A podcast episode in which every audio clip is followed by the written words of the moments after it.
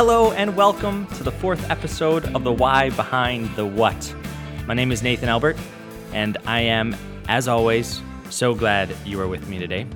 Uh, first things first, thank you to you, yes, you listening right now, uh, and to those of you who have shared this podcast on social media. It is incredibly humbling and exciting to know that you are spending a little time with me through listening to this podcast. I'm glad uh, and thankful that uh, hopefully it's resonating with you in some way. If you've got a few minutes uh, and you've been listening to the show and you've been liking it, would you mind posting a short review up on iTunes?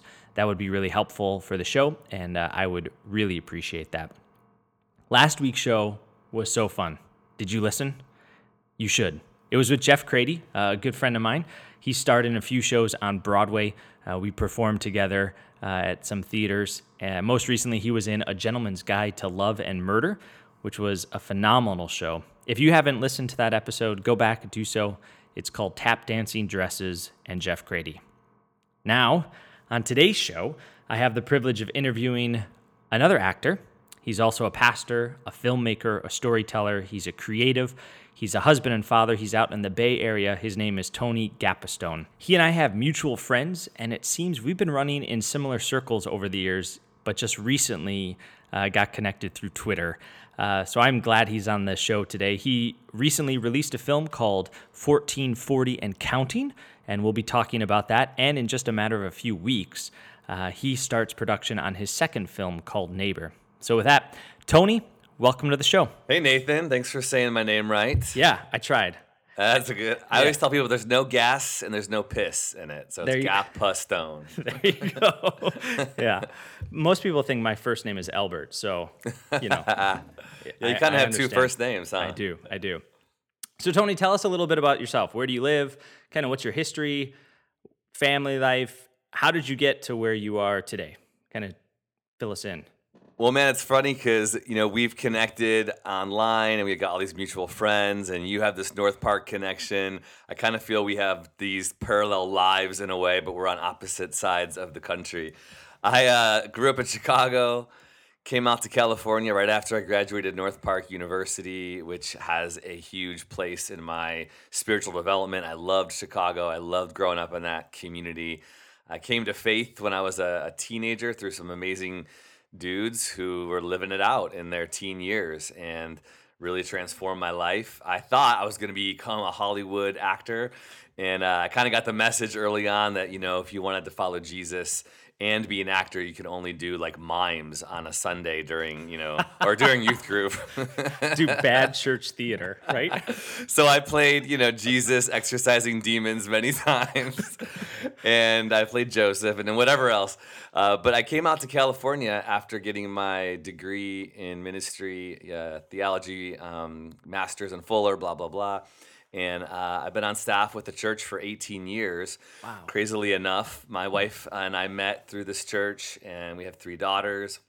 But the funny thing is, is about 10 years ago, I felt like God started doing this thing in me where he was sort of calling me out and saying, Hey, you know, those desires and those dreams you had years ago were actually from me and they're not evil or sinful. They're actually things I'm going to use and uh, bring you life and change others' lives. So I get to be a worship arts pastor and I'm also working on acting and filmmaking here too. Gotcha. Gotcha. So, um, I love that. I I resonate with that. Like, uh, I remember when I was in high school and even college, majoring in musical theater performance. First off, everyone said you can't do it as a career. Like, have a backup plan.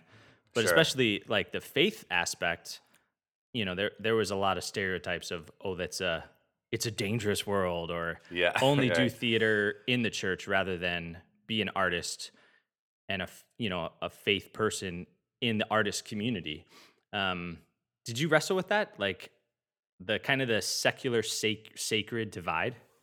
Well, I remember when I was in my second year of following, maybe it was my first, I forget. I was in a play in Rockford, Illinois, and it Wait, was you uh, in Rockford? That's where Yeah. that's where I went to college. Where? Which school? I went to Rockford College. No way, dude! I went to Rock Valley, uh, the nice. community Yeah. college, Did for three years. And you did the theater there, right? I did, Or yeah. Starlight So or what? I did studio Oh, and man, Starlight. Get out. So huge shout out to director Mike Webb, who was really influential in my life at that time. Gave me the hardest time, challenged me, and pushed me in so many ways in my uh, not only in my craft of acting, but really in my faith too, uh, because I was really, you know, getting these messages right from the church that hey, you know, to be a follower of Jesus, you know, you got to be bold. And I really felt like I was bold. It was easy to be bold because I was so just lit up with the love of God, and I really had been transformed. But I also was in this you know community theater where you know the community theater is like a family you're with them for two or three months at a time doing a play rehearsing Yeah. but i was i was in romeo and juliet and uh, uh, mike webb got me to um, basically bare my butt uh, on stage. And i didn't think there's anything wrong with that you know? I wa- I was romeo and juliet i was playing romeo. I was getting up the morning after with juliet and i was in the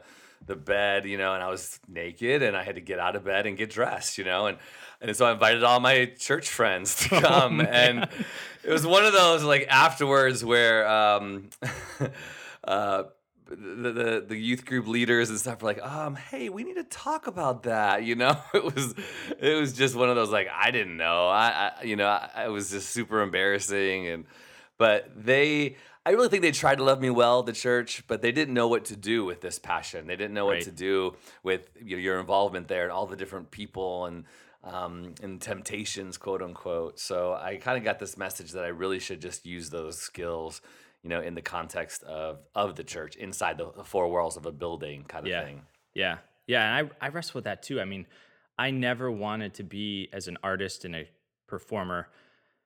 People ask me when I even went to seminary, you know, are you going to do this in the church? And I always wrestle with that because I, I don't think as an artist we should do it in the church. I think we're called to go out of the church and be faithful and um, live countercultural lives within the artist community. Um, and sometimes church theater and music is just bad. Uh, and so there's great, great, um, like you have quality art outside the church. Right. Um, and you can have it inside the church as well. But um, so with that, so when you were like um, figuring that out, this passion to do film work, was that always, was that always a part of your life or did you want more of the, the acting aspect? You know, I wanted the acting way more, I- uh, and I, I still really do enjoy acting. I love being different characters, and I love expressing and finding, you know, the nuances of the complexities of people. You know, so that's really still a, a passion of mine. I mean, since I, I can remember, my first one was the fourth grade. I remember being in a play. I remember going, "This is what I want to do." I remember coming to LA as a teenager and going like, "Wow, like I got to be here someday." You know, and- awesome.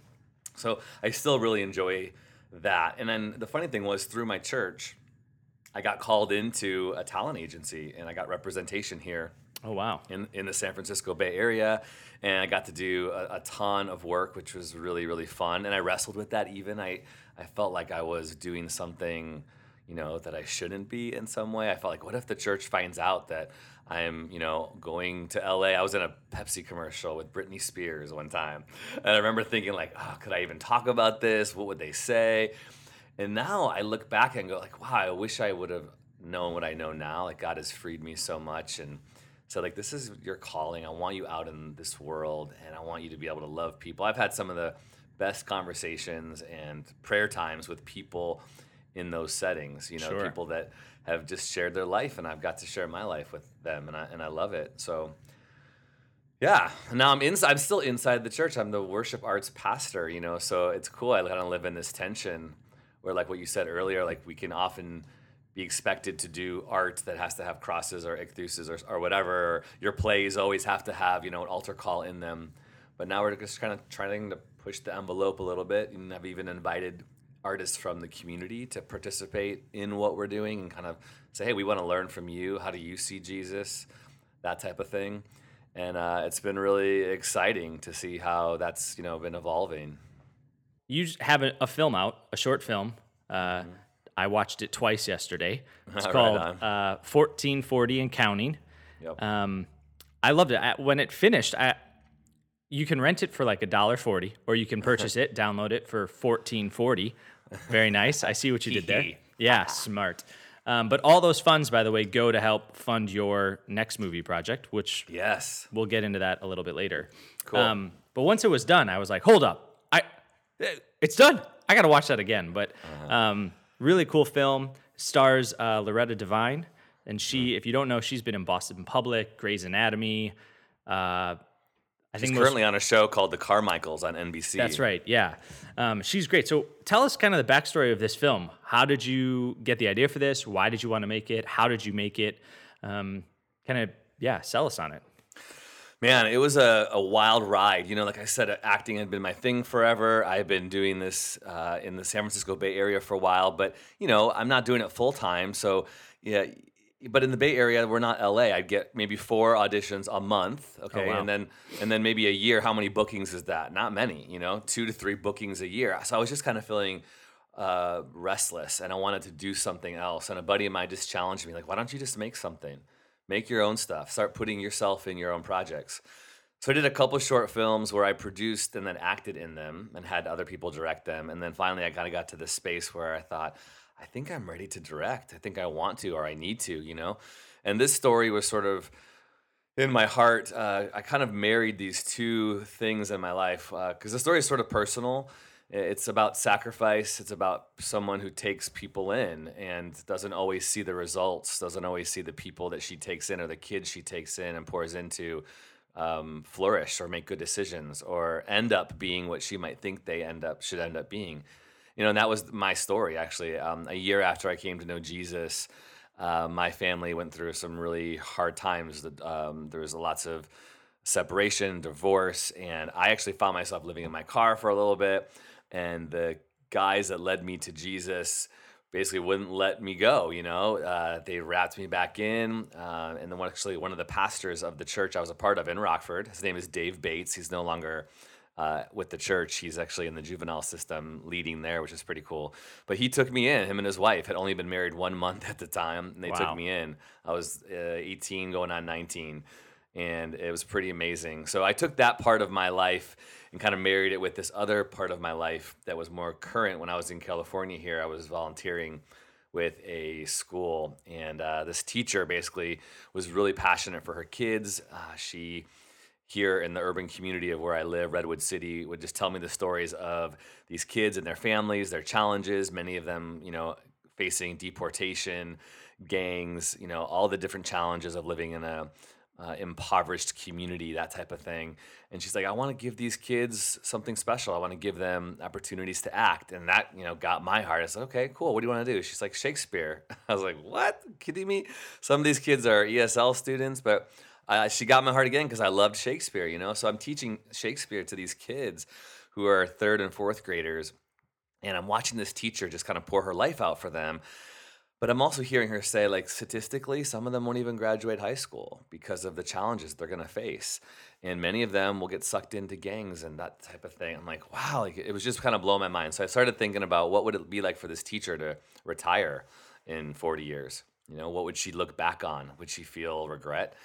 And my hope is just like for me as a pastor, like that I don't always base my my value on the results of the people that I'm trying to help or love or pray or whatever. Uh, so I created 1440 and counting. It's about this the last day of a teacher. You know, we have 1440 minutes in a day. You know, sometimes we start counting down, saying like, oh, I got five days left, two days left. Now I got 1400 minutes left, and then I'm done. I'm out. But her life changes in that last day, and she realizes maybe the sacrifice that she poured out didn't turn out as she expected, but it still had an impact on somebody. That's awesome. And how did you? Um, I know you did a kick a Kickstarter campaign. You raised funds through that, but how did you get people together to do this project? I mean, how did you get uh, Loretta to sign on? Um, are those just personal connections, or share a little bit about that backstory there?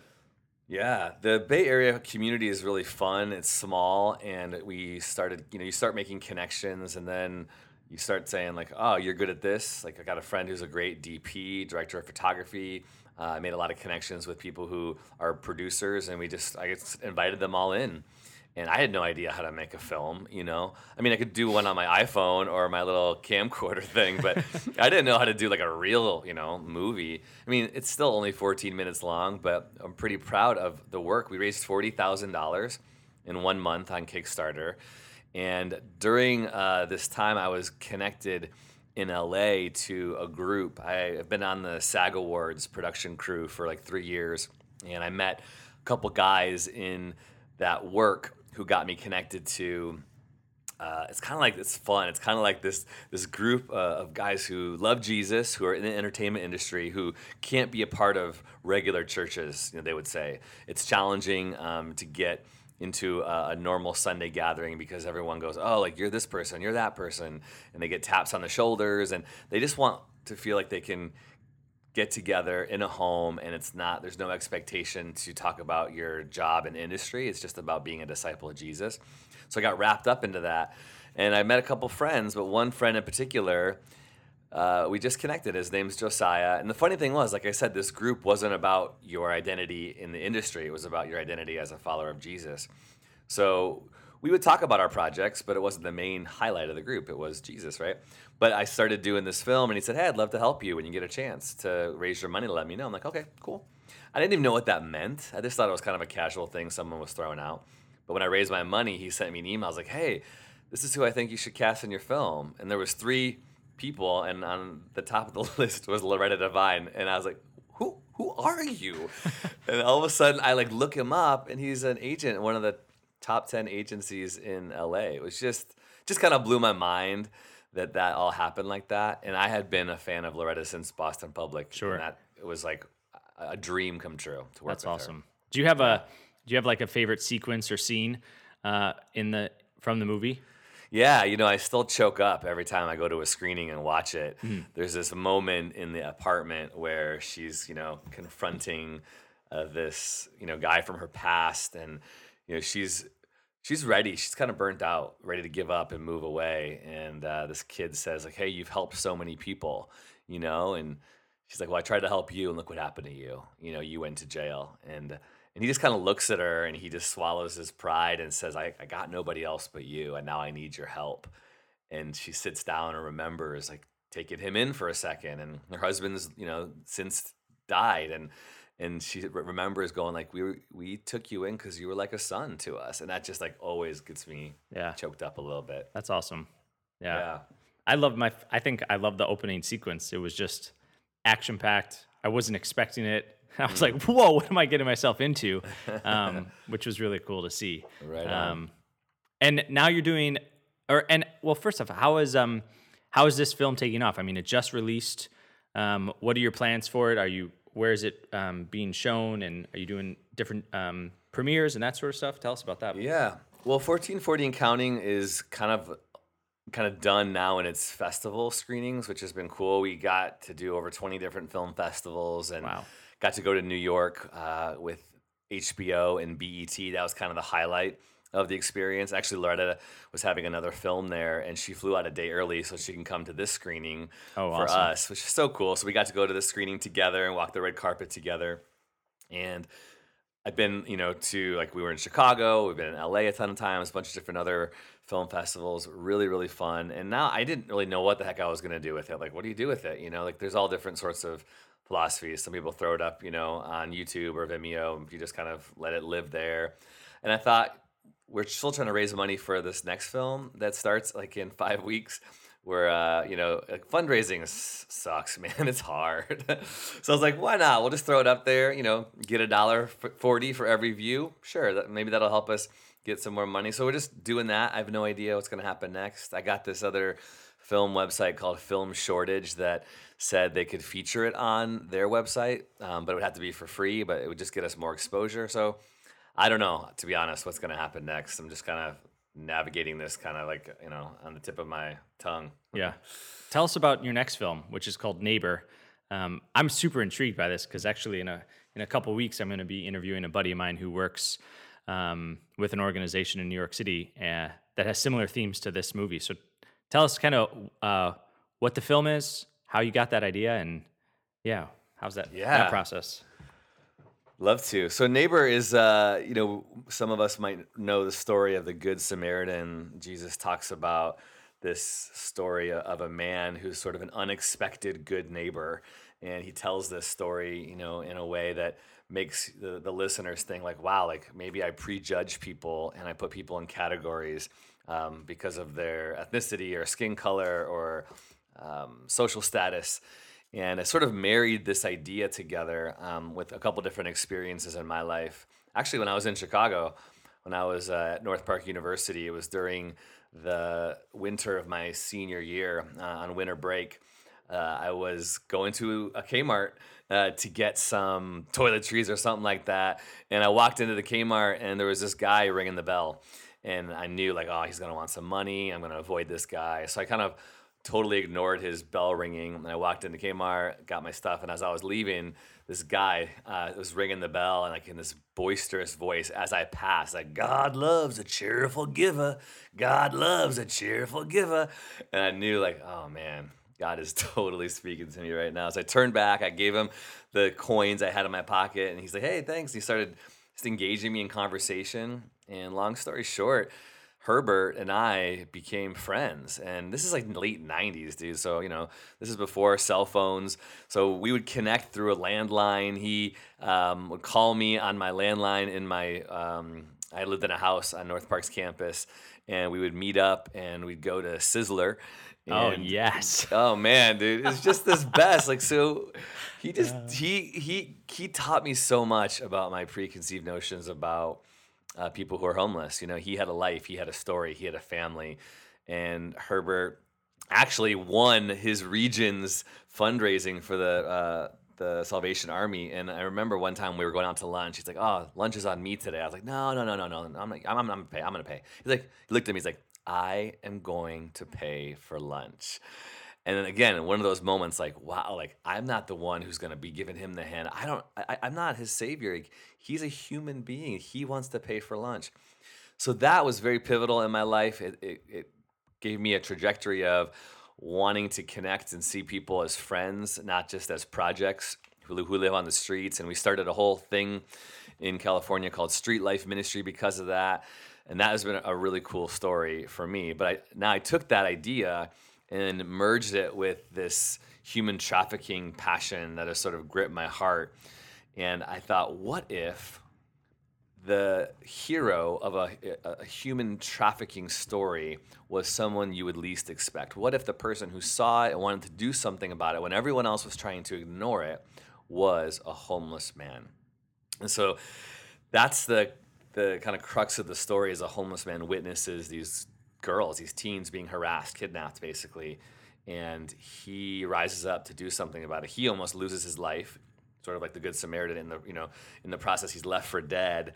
And then he has to kind of rise up and say, Who will help me? Who will see this as an issue? And and the reality is people don't believe it. How could it happen in our suburban area? There's no way that could happen. And so uh, we're yeah, I wrote I wrote the story like three years ago, and it's uh, again another short film. Hopefully, my last short film before I can wor- work on feature films. And we've got uh, a cool cast here too. I got the guy who's playing the lead is a guy named Bruce Beatty, and he was in the movie Straight Outta Compton, uh, another Sundance film called Dope, and he's a black guy in his 50s, and he's like absolutely perfect for the part. I'm really excited to work with him. That's awesome. And wh- you guys start filming. You said in five weeks. Yeah, May 21st. right. Yeah. And how long do you film? How long will the from the day you start filming to you know it being finished? What? How long is that process? We'll actually have like five days of literal production, actually filming, and then post production. Will you know editing, color correction, sound design, all that stuff. I hope will be done by the end of summer, but you know we'll see. Uh, it all depends on our finances and if I can pay someone to work on it solely, or if they work on it kind of on the side. We're you know we're kind of starting to slash the budget a little bit here and there, but we'll see. I got the guy who does the the sound for Game of Thrones working Whoa. on this one again, which is pretty amazing. That's really cool. Yeah. And how? Tell us. Um, tell us how like uh, you got interested not in human trafficking, but the injustice that is human trafficking, or the reality that I mean, your film is showing that it's in the suburbs, that it's Yeah. something we almost sweep under the rug. How were you Right. brought to the awareness of just the massive amount of people that are caught, whether it be in sex slavery or Mm-hmm. labor slavery? Um, What was that process for you?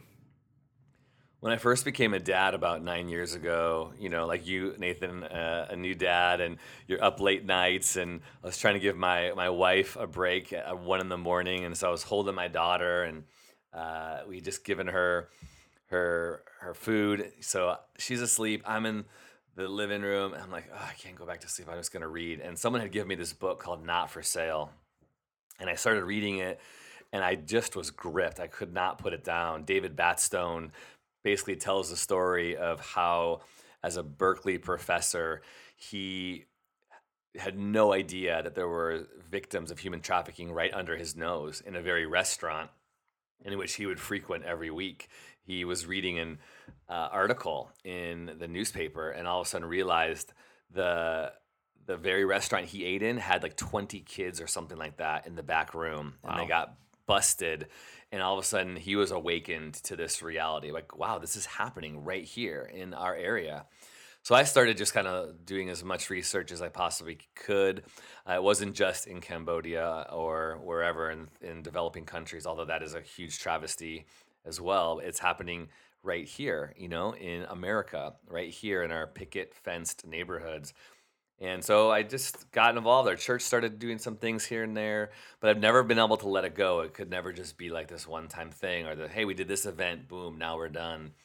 I felt like I still needed to do something. And then after doing 1440 and counting, I thought, wow, this could this is my next project. I wanna I wanna tell a story. I wanna bring it to light. You know, when you do a film, it's cool. It just lives on for a lot longer than an event, right? Like you do all these film festival circuits and it's like a good year of your life, two years even, because you're talking about it and sharing it. So I'm excited to kind of bring it out into the world and we've got a, a lot of great partnerships that have joined us to help make it and that actually want to use it for you know, to tell the story to wake other people up to Yeah. the issue. Yeah, one of the things you put on your um, kind of in your director statement or on your, in your video that you put up on the neighbor website is kind of um, the Super Bowl this past year. How Yeah. there's a massive amount of um, young girls that are brought to the Super Bowl for, I mean, basically to be uh, purchased for whatever it may be. So how? W- tell me about that. Like, what was your reaction? How did? I mean, I don't know. A lot of people are aware of that. Um, so how did you hear about that, and how does that impact you? I'm really grateful for the Bay Area Anti Trafficking Coalition. The founders, Brian Woe, who's a, a former pastor, and Betty Ann Hagenow, basically have partnered with me and taught me so much and brought this reality to life. And they did an amazing job this year because the Super Bowl was in Santa Clara, which is about 20, 30 minutes from where I live. And they had huge billboards around the Bay Area saying, "Hey, not in our not in our city. This is not going to happen. We are going to have high awareness, and our our eyes are out there."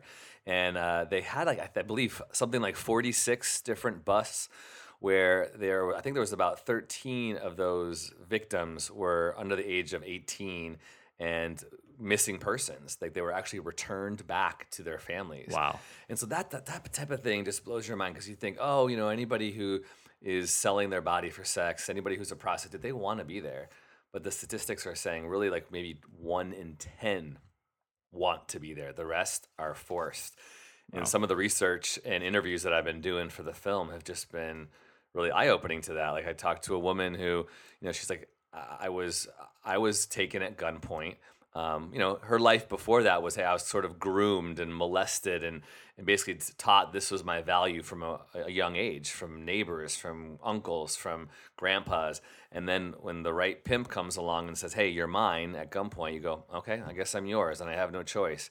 And then the story goes on. She tries to re- reach out for help. Even the police, some police wouldn't help her. She even has a story of a police officer taking her around the corner and sexually abusing her and then leaving her for. I mean, just it, the stories are mind-boggling, dude. But it's out there and it's here. And my film uh, um, specifically was sort of inspired by a story in Sacramento of a teenage girl who was living in suburbia, you know, the perfect suburban li- suburban life, and she was uh, kidnapped from a grocery store and sold on Craigslist on eight days, m- raped multiple times a day until she was returned back to her family. Wow. Wow. That's it's crazy. It's absolutely Yeah. crazy. So, um, obviously, the show is called The Why Behind the What. And it seems that you are making films not because you want notoriety, not that you're trying to break into Hollywood, um, that there's something more to your films than than simply entertaining a crowd. What what is it that keeps you going? Um, especially because there's so many filmmakers out there, or so many uh, people in the in the industry Um, why is it that you want to create these films? Why is it that you do what you do? I tried to stop, man. I, tr- I tried not to do it, to be honest, because one, it's so hard, and two, I don't even know what I'm doing half the times. I, I, I, I think, I think, I know. I, I think I know. I just can't. I must tell these stories because this is, I really think, and know the work of God in me. Like God has done a great work to change my life. He's opened my eyes. He he he brought me from death to life. Like if it wasn't for him, I don't know if I would even be alive today. If I was alive, I would probably could be multiple. Mul- I have multiple addictions, and uh, I just know I would not be the healthy person that I am without him. And I believe that my call as a person, as a human being, is to help other people come alive. You know, I want to wake people up to who they are. I want them to see that they are loved, they are valuable, but also that they have a purpose to do something in this world that's significant, that's going to change other people's lives too. So these movies for me are so much more about telling the story. That the story is huge. I want the story to be out there, but it's also about this process. Like I love the process, even though it's so hard and I don't know what I'm doing and I feel insecure and inadequate on a daily or minute by minute basis.